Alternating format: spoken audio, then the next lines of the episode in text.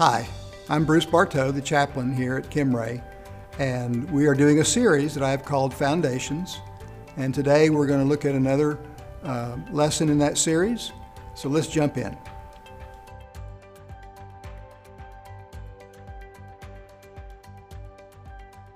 Okay, this week we're going to look at God is doing what He said He would do.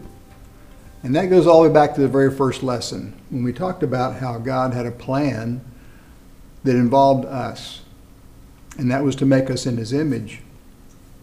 And one of the things that we need to know about what God's plan is and how He's carrying that out comes through getting to know Him who never changes. He's always the same his character remains consistent and constant. But he also knew before he ever started, and we'll see some of that today, that there was going to be a problem. There was going to be a sin problem, but he already had a plan to deal with sin. The Bible says even before the foundation of the world, he'd already figured that out. And to, we also talked in week uh, eight about types and shadows and allegories and things that are pictured in the Old Covenant, in the Old Testament times, that give us a visualization, a, a mental picture of something He's fulfilling uh, through the New Covenant, the new promises uh, that He made, which go back to the original covenant He made with Eve when He said He was going to send or give her a son who would crush the serpent's head. And so we talked about covenants. And the ones that really are relevant to us, even though they all are, but the ones that I think are mainly um, that we, our hope is staked in are the covenants or promises that God made unilaterally. He just said, This is what I'm going to do for you. And He didn't say contingent upon if you do something for me. Because the problem with man, and I'm one of them, right? Mankind, is uh, we aren't as reliable as God. And so if, if God's uh, work in our life, if His blessings towards us, if His plan being completed in us to make us in His image, is it all dependent upon us, then we're just out up a creek without a paddle. There's, there's no way we can fulfill our side of the bargain to the absolute perfection that would be needed. And so we're going to look at something today about God fulfilling His plan by doing what He said He would do.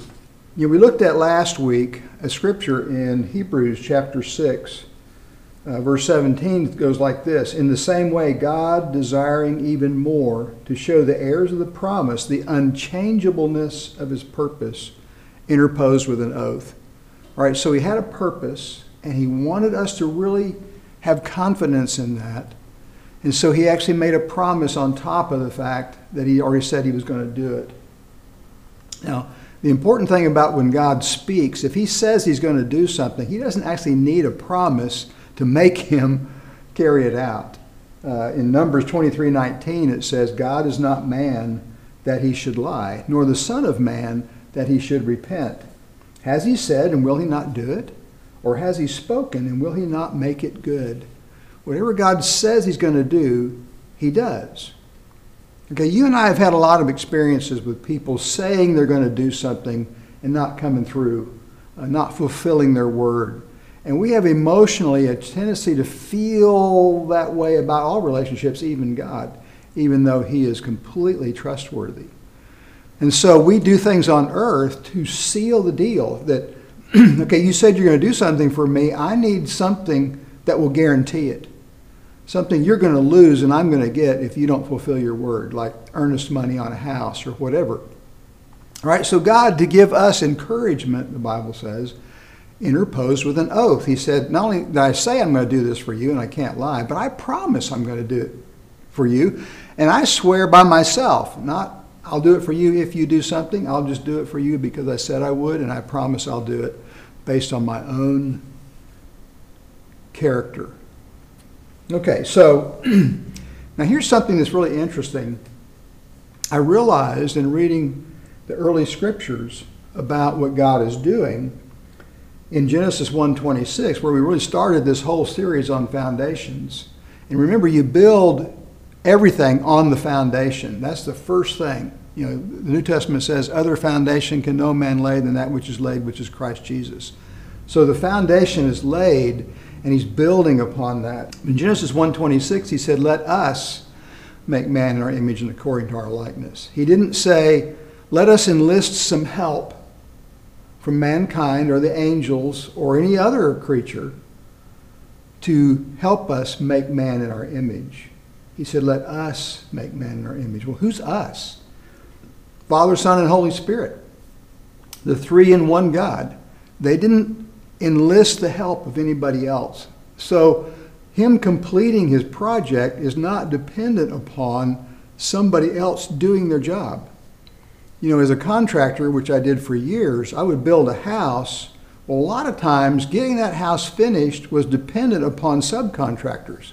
Other people I would enlist to help me get this job done, either because I wasn't allowed to do it because I didn't have a license in plumbing or electric or whatever. I didn't know how to do something uh, because I just never done that before. So I would enlist subcontractors. Well, God doesn't have any subcontractors, and that includes you and me.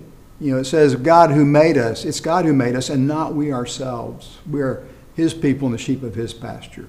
Ephesians two says, uh, "We are His workmanship, created in Christ Jesus." All right, so he is the one making us. And he, he already knew that between the three of them, Father, Son, and Holy Spirit, the one God, that they could complete what they started.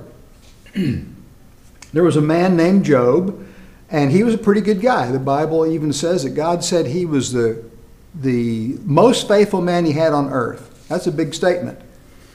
But he ran into some problems, and God allowed those to happen to him. And, but he knew that it was going to actually work out for Job's better because you know, at the end of the book he said, I'd heard about you with the hearing of the ear, but now I've seen you with my eye. He got to know God better in the midst of all the trouble he went through.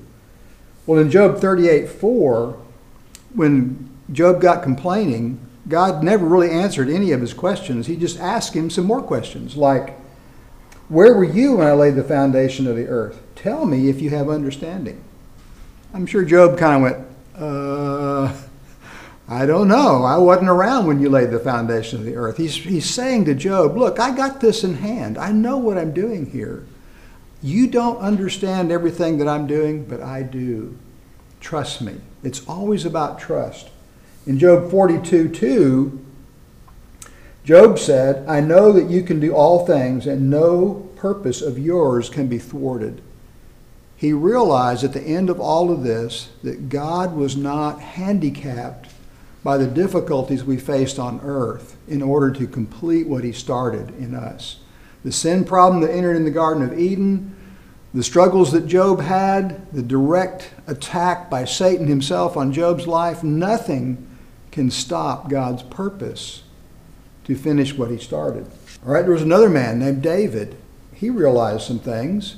And in Psalm 139, he wrote, For you formed my inward parts, you wove me in my mother's womb. I will give thanks to you, for I am fearfully and wonderfully made. Wonderful are your works. My soul knows it very well. My frame was not hidden from you when I was made in secret and skillfully wrought in the depths of the earth. My eyes, excuse me, your eyes have seen my unformed substance. And in your book were written all were written the days that were ordained for me when as yet there was not one of them. God was weaving David together. God was forming him. He could see David's days before he ever even started forming him. When when there wasn't even when he hadn't even started, God could see all the days written for David. I don't really understand that. I don't believe anybody actually does. But God lives in the now and now is everything eternity past and everything eternity future. He can just see it all. That's just something we accept by faith because uh, the scripture tells us that's true.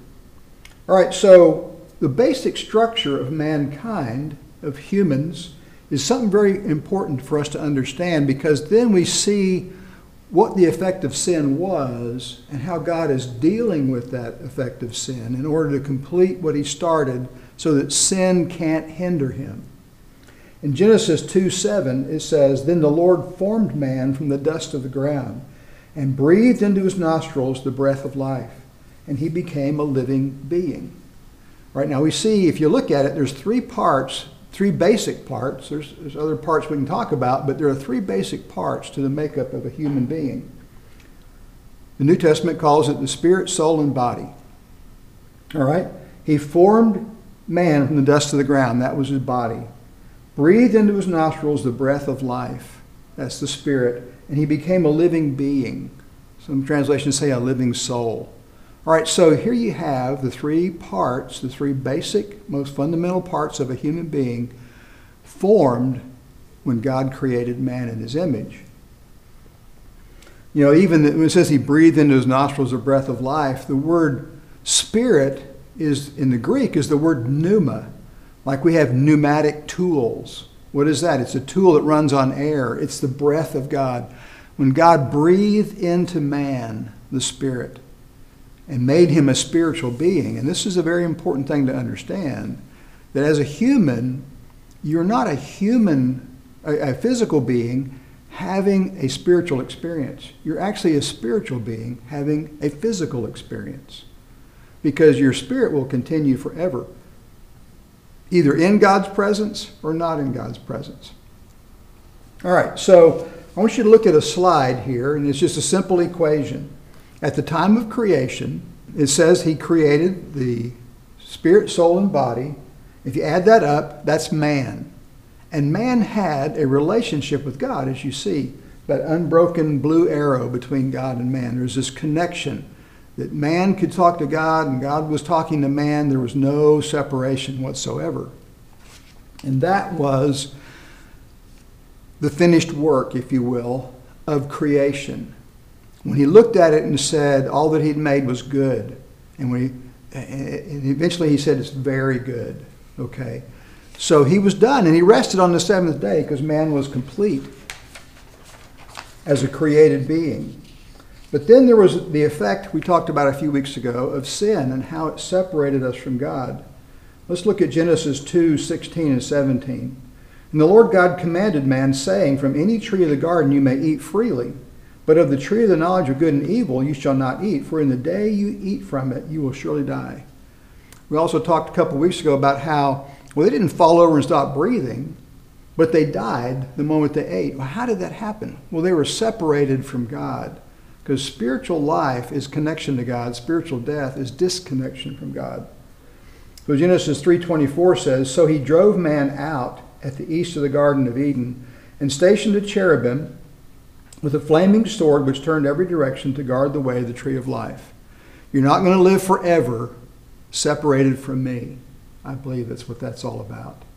All right, so man's sin separated from God. So we see in this slide, at the point of separation, you had they had the same body, they had the same soul, but their spirit was dead. Okay, if you if you change any part of an equation, you actually change the answer the, the sum changes, right? Right, so man was dead because of sin. You see a break in that arrow that connected man and God. And so their fellowship or relationship with God was broken. There was a separation there created by their sin. We could look at a lot of verses about how sin separates people from God. All right, so that is the fallen condition of mankind apart from Christ. All right, so let's see what happens when God's plan enters man's experience, a plan that he had from before the foundation of the world.